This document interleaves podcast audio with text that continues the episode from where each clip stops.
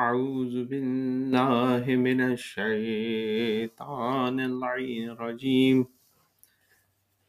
بسم اللہ الرحمن الرحیم،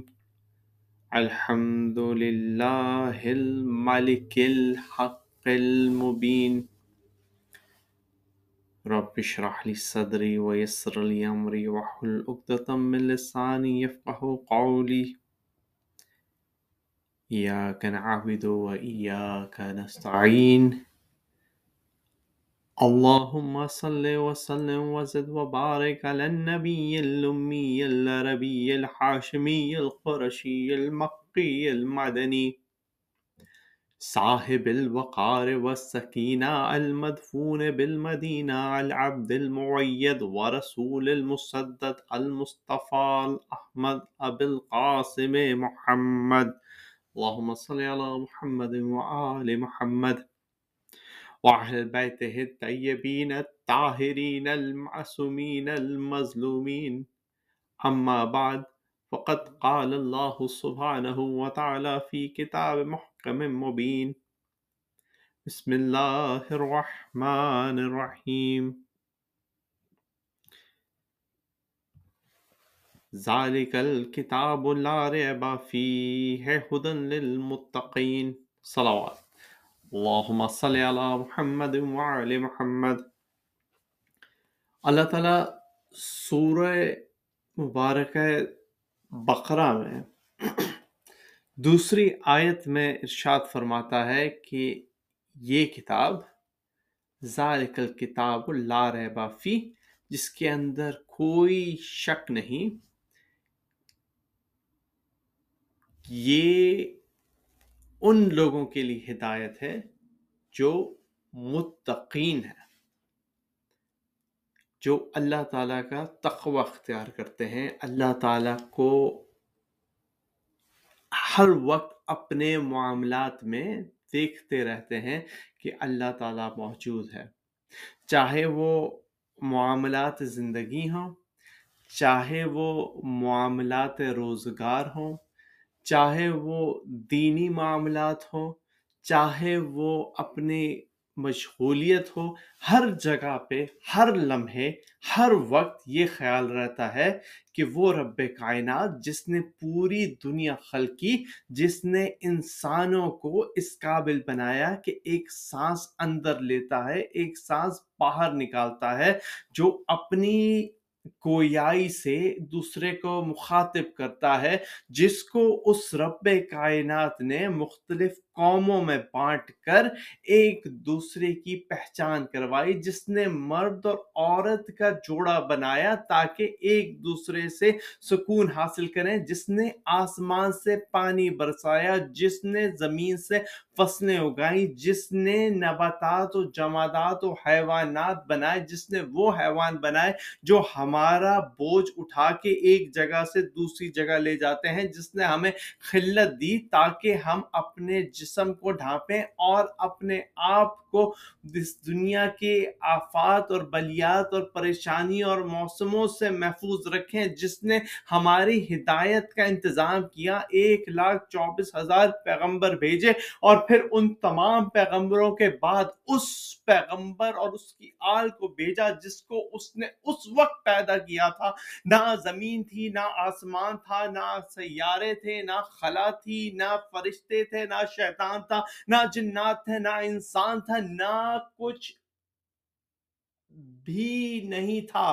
سوائے اس کی ذات کے۔ تو اس نے پیدا کیا نور محمد وآل محمد کو، اور ان کی وجہ سے پوری دنیا کو خلق کیا، اور خلق کرنے کے بعد جب انسان کو خلق کر کے اس کو مسجود ملائکہ بنایا، اور پھر اپنا خلیفہ بنا کے زمین میں بھیجا اور تمام اسباب بنائے، تو اس مالک کل کائنات نے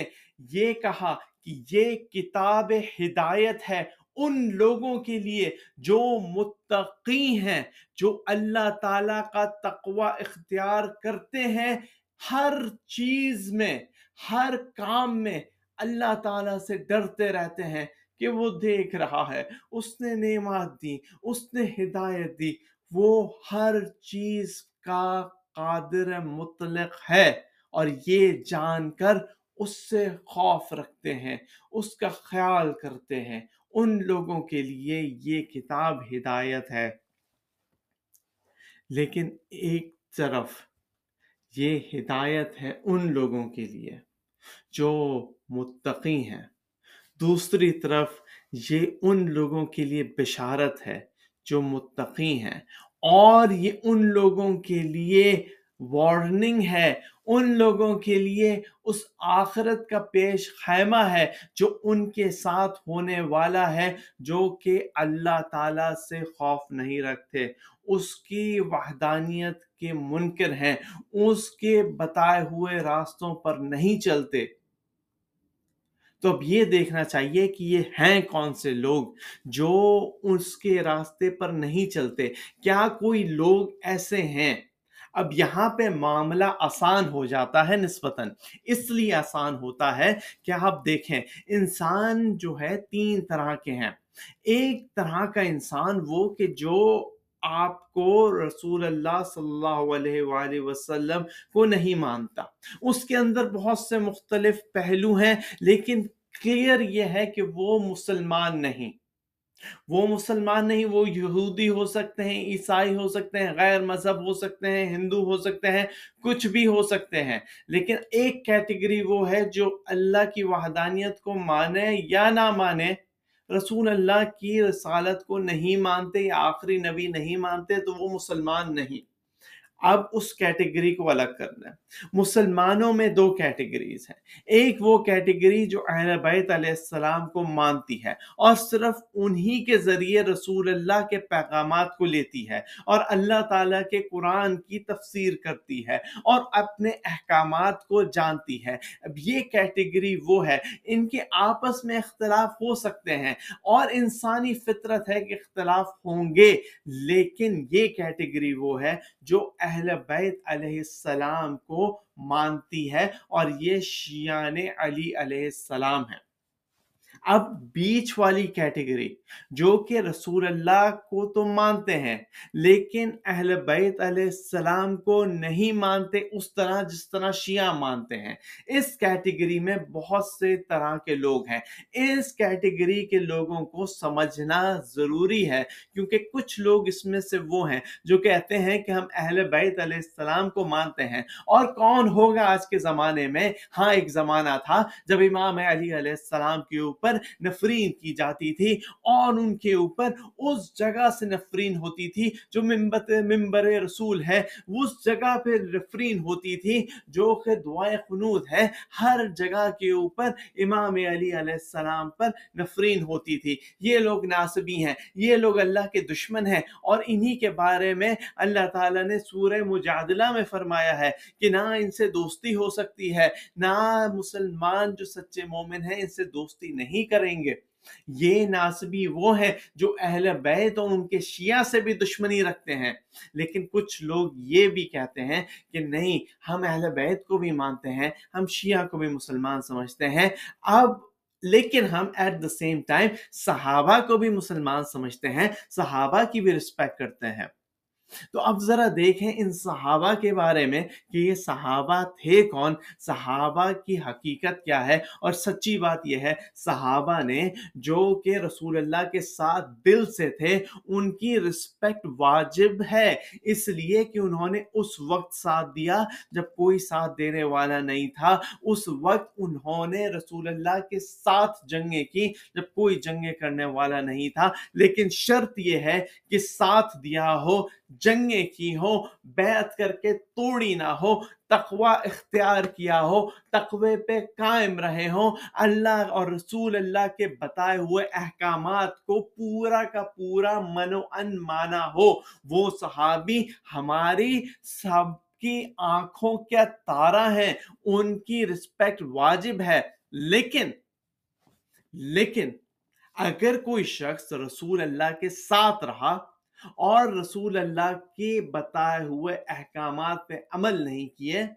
تو اس کے پاس تقوی نہیں، اور تقوی نہیں تو قرآن اس کے لیے ہدایت نہیں، قرآن اس کے لیے ہدایت نہیں تو نہ اسے معلوم کہ اعمال کیسے ہوں گے، اور اعمال کیے اور تقوی نہیں تو اعمال قبول نہیں ہوں گے۔ قرآن مجید خود کہتا ہے کہ اعمال صرف متقین کے قبول ہوں گے،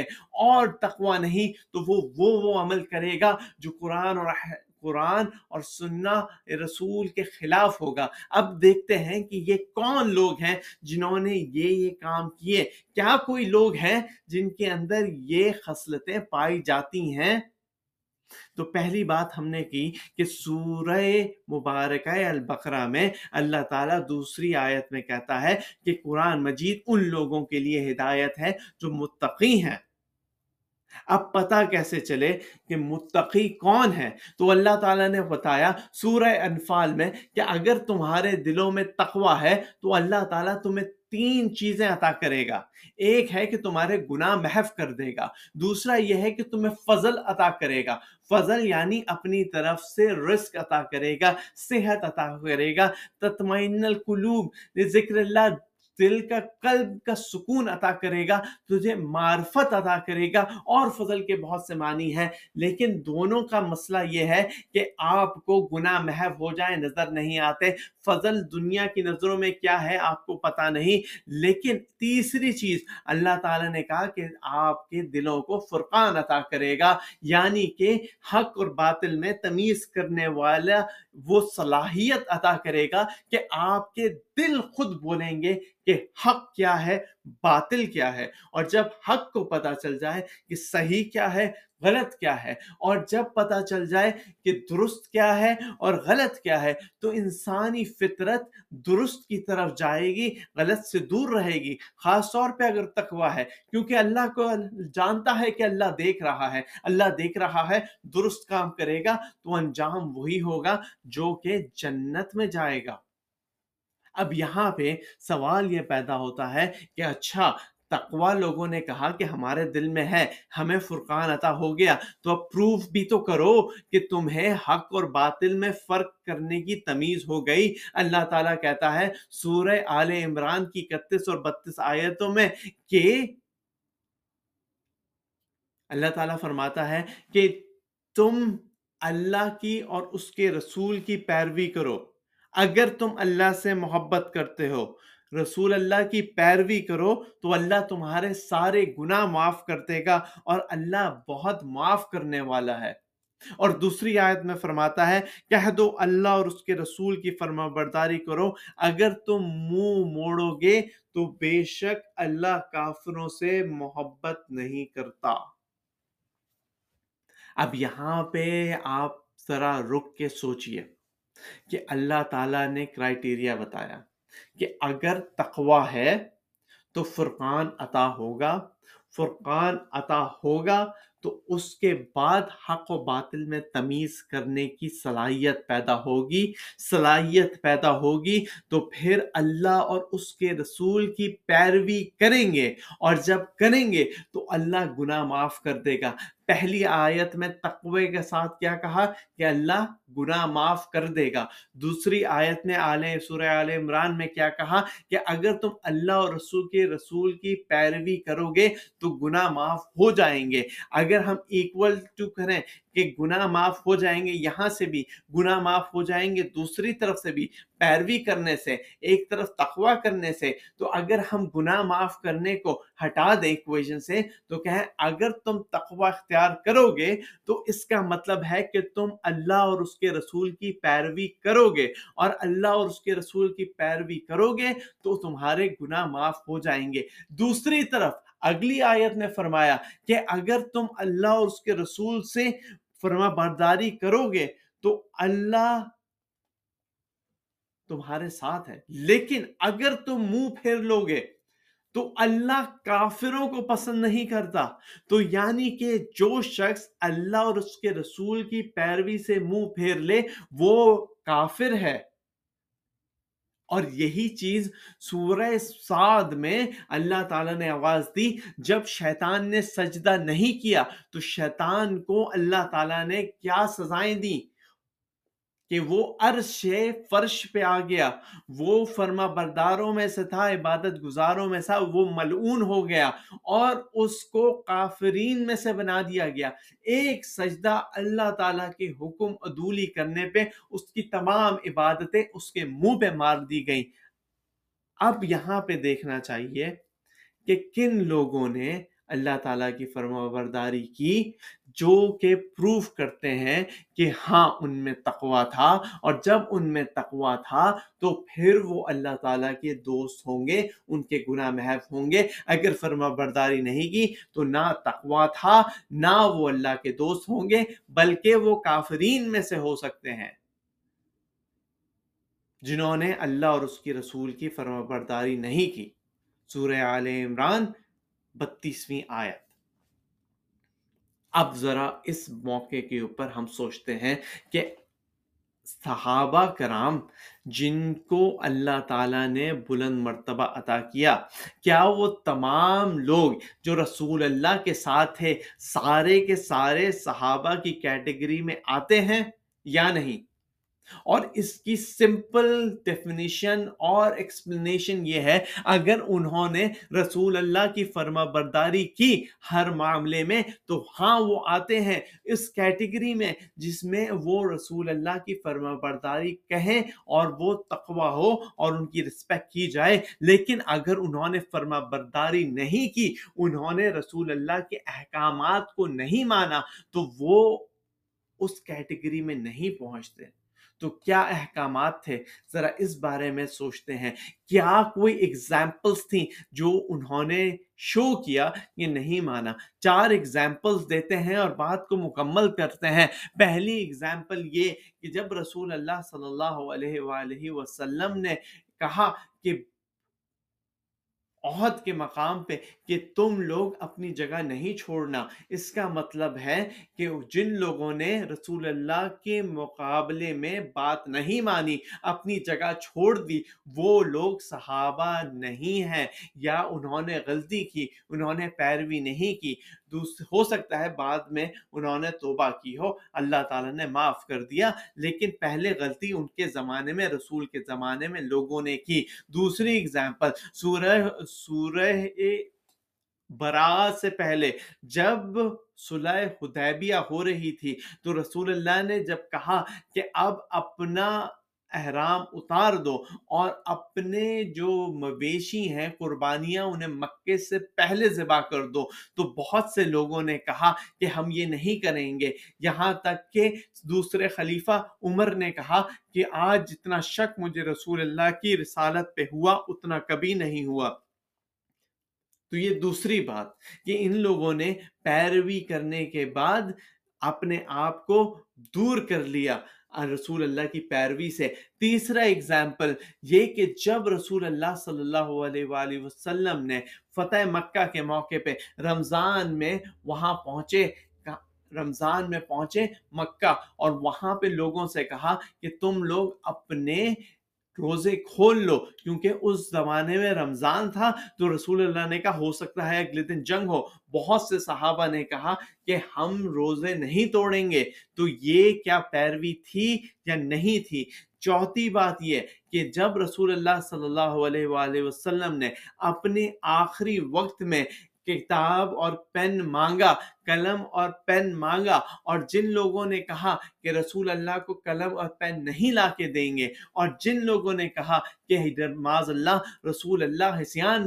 بول رہے ہیں، ان کے ذہن پہ بیماری کا اثر ہو گیا ہے، کیا انہوں نے رسول اللہ کی پیروی کی یا نہیں کی؟ اور بہت سی مثالیں جو رسول اللہ کی پیروی لوگوں نے بعد رسول نہیں کی، کہ اہل بیت کا رسپیکٹ نہیں کی، کیا وہ صحابہ اس قابل ہیں کہ ان کی رسپیکٹ کی جائے؟ کیا وہ متقی ہیں؟ اگر نہیں تو ان کے تقوی اور کے بغیر ان کے اعمال قبول نہیں۔ کیا وہ مومن ہیں؟ اگر ہیں تو کیسے ہو سکتے ہیں کہ وہ پیروی نہ کریں اور مومن رہیں، تقوی رہے؟ کیونکہ اللہ تعالیٰ کہتا ہے اگر تم پیروی کرو گے تو اللہ تمہارے گناہ معاف کرے گا، اگر پیروی نہیں کرو گے تو اللہ تعالیٰ کافروں کو پسند نہیں کرتا۔ اب یہاں تک بات آ گئی تو ایک بار امام زین العابدین علیہ السلام کو بازار شام میں منحال ملے اور پوچھا منحال نے کہ امام کیسی مصیبت ہے؟ امام کہتے ہیں کہ عرب کو عجم پہ اس بات پر فخر تھا کہ وہ رسول اللہ کے قریب ہیں، اور قریش کو باقی عرب پر اس وجہ سے فخر تھا کہ وہ رسول اللہ ان میں سے ہیں، اور ہم تو اہل بیت رسول ہیں، لیکن یہ لوگ ممبر پہ چڑھ کے رسول اللہ کی بات کرتے ہیں اور اپنے پاؤں کے نیچے رسول اللہ کی اہل بیت کو رونتے ہیں، یہ اپنے آپ کو کہتے ہیں کہ ہم رسول اللہ کے قریب ہیں، لیکن ان کے اہل بیت اور ان کے اطہار اور ان کے گھر والوں کا خیال نہیں کرتے، بلکہ ان کے مردوں کو مارتے ہیں اس طرح جس طرح فرعون مارتا تھا، عورتوں کو بازاروں میں لاتے ہیں اور پھر رونے نہیں دیتے، بچوں کو باپوں کے سر دکھاتے ہیں اور رلاتے ہیں، اور دربار میں لے کے جاتے ہیں اہل حرم کو، اہل البیت کو۔ ایک دفعہ جب دربار میں یزید بیٹھا تھا، اس کا یہ معمول تھا کہ روزانہ وہ دربار سجاتا تھا اور اہل بیت کو روزانہ دربار میں بلا کے امام حسین کا سر اپنے سامنے رکھتا تھا، تشت طلا پہ اپنا سر رکھتا تھا امام حسین کا، روزانہ بے حرمتی کرتا تھا اور پھر چھڑی سے مارتا تھا، شراب پیتا تھا، اہل بیت علیہ السلام سے بدتمیزی کرتا تھا۔ ایک دن ایک عیسائی جو روم کا ایلچی تھا وہ کھڑا ہوا، اس نے کہا یزید یہ ہے کس کا سر؟ یزید نے کہا کہ تمہیں اس سے کیا مطلب؟ اس نے کہا میں جاؤں گا روم میں تو میں اپنے بادشاہ کو بتاؤں گا کہ عرب کے شہنشاہ نے کوئی بڑا کارنامہ کیا، باغیوں کو مارا، تو وہ خوش ہوگا، تو میں جاننا چاہتا ہوں یہ سر ہے کس کا؟ یزید نے کہا یہ حسین بن علی کا سر ہے۔ اس نے کہا حسین بن علی؟ اس کی مادر کون تھی؟ اس نے کہا یہ فاطمہ زہرا تھی۔ فاطمہ زہرا؟ نام سنا ہے، ان کے کس کی اولاد تھی؟ کہا یہ محمد مصطفیٰ کی اولاد تھی۔ اس عیسائی نے کہا وائے ہو یزید، وائے ہو تجھ پر کہ تو نے اپنے نبی کے نواسے کو مار ڈالا، مجھے حضرت داؤد کی نسبت سے کئی صدیاں اور کئی جنریشنز اور کئی نسلیں گزر گئیں، لیکن آج بھی جب بھی عیسائی مجھے دیکھتے ہیں تو میرے قدموں کی خاک کو متبرک جان کے اٹھاتے ہیں اور اس کی وسیلے سے دعا کرتے ہیں، کیونکہ انہیں معلوم ہے کہ میں حضرت داؤد کی اولاد سے ہوں، اور تو نے تو اپنے رسول کی بیٹی کے بیٹے کو مار کے اس کے گھر والوں کو دربار میں لے آئے، وہ چھوٹی بچی کو دیکھ، ان عورتوں کو دیکھ، اس قیدی کو دیکھ جو کہ ہاتھوں میں ہتھکڑیوں کے ساتھ کھڑا ہے، یہ سر مبارک کو دیکھ، اتنا متبرک سر میں نے کبھی نہیں دیکھا، سب سے نور جاری ہے اور تو اس کے ساتھ بے ادبی کرتا ہے۔ اے یزید میں تجھے بتاتا ہوں، میں تجھے ایک واقعہ بتاتا ہوں، ایک کلیسا حافر کا واقعہ بتاتا ہوں۔ ایک جگہ ہے، ایک شہر ہے جو کہ عمان اور چین کے درمیان میں ہے، اور وہاں پہ فاصلہ بہت ہے سمندر کا، بیچ میں یہ شہر ہے، جیسا شہر کوئی نہیں، اور وہاں پہ عیسائیوں کی حکومت ہے۔ عیسائیوں نے اس جگہ پہ بہت سے کلیسا بنائے ہیں اور وہاں پہ عبادت ہوتی ہے، جو ان میں سب سے بڑا کلیسا حافر ہے۔ وہاں پہ لوگوں کا اجتماع ہوتا ہے، ہر وقت بہت لوگ ہوتے ہیں، کیوں ہوتے ہیں میں تجھے بتاتا ہوں۔ وہاں پہ اوپر لوگوں کے مطابق ایک زری ہے جس کے اندر ایک سم ہے، جو کہ کہا جاتا ہے کہ حضرت عیسیٰ کے گدھے کا سم ہے، اور اس سم کی وجہ سے پوری دنیا سے لوگ آ کے اس سم کی زیارت کرتے ہیں اور اس سے برکت چاہتے ہیں، اس وجہ سے کہ اس کو نسبت ہے حضرت عیسیٰ سے، اے یزید، تو نے رسول کے بیٹے کو مار ڈالا، تو نے انہیں مار ڈالا جو مباہلہ میں جب آئے تھے تو یہ بیٹا گود میں تھا، اور ان پانچوں کو دیکھ کے ہمارے بزرگ اس طرح واپس گئے تھے یہ کہتے ہوئے کہ اگر ان میں سے کوئی ایک بھی دعا کر دے تو ہمیں لگتا ہے کہ پہاڑ گر جائے، عیسائیت ختم ہو جائے۔ تم نے اس کو مار ڈالا، اور پھر اس کے سر کے ساتھ تم یہ کرتے ہو، اس کے سر سامنے رکھ کے شراب پیتے ہو اور اس کے بچی کو دکھاتے ہو اس کے باپ کا سر۔ یزید کچھ رحم کر، اس نے یزید نے کہا کہ اچھا یہ بات ہے، اس نے کہا ہو سکتا ہے یہ جا کے روم میں بتائے، میری حکومت کو خطرہ ہو۔ اس نے کہا اس کو قتل کر دو، جیسے ہی اس کو حکم ملا قتل کرنے کا اور پکڑ کے لے کے جا رہے تھے، اس عیسائی نے کہا یزید اب مجھے پتا چلا، میں نے رات میں خواب دیکھا تھا، اور وہ خواب یہ تھا کہ رسول اللہ صلی اللہ علیہ وآلہ وسلم میرے خواب میں آئے اور کہتے ہیں کہ اے عیسائی تمہیں بشارت ہو جنت کی۔ میں دل میں سوچ رہا تھا کہ مجھے کیسے جنت کی بشارت ہوگی، لیکن جب میں نے یہ دیکھا کہ جو میرے ساتھ ہو رہا ہے تو مجھے یقین ہو گیا کہ اب میرے پاس جو رسول اللہ نے خواب سنایا تھا وہ پورا ہونے والا ہے۔ اے مسلمانوں، اے لوگوں، آج بھی وہ جگہ موجود ہے جہاں پہ زندان میں وہ قیدی موجود ہیں، چار ائمہ موجود ہیں جن کی قبریں نہیں زندان ہیں۔ اے اللہ، بحق محمد و آل محمد، بحق محمد و علی و فاطمہ والحسن والحسین، اے اللہ بیت اللہ کو اہل بیت کے واپس لوٹا دے، اے اللہ جنت البقیع کو آزاد کر دے، اے اللہ اپنے آخری حجت امام مہدی کا ظہور جلد فرما،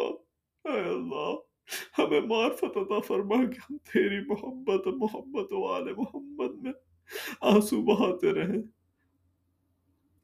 سیعلم الذین ظلموا ایام کلم ینقلبون،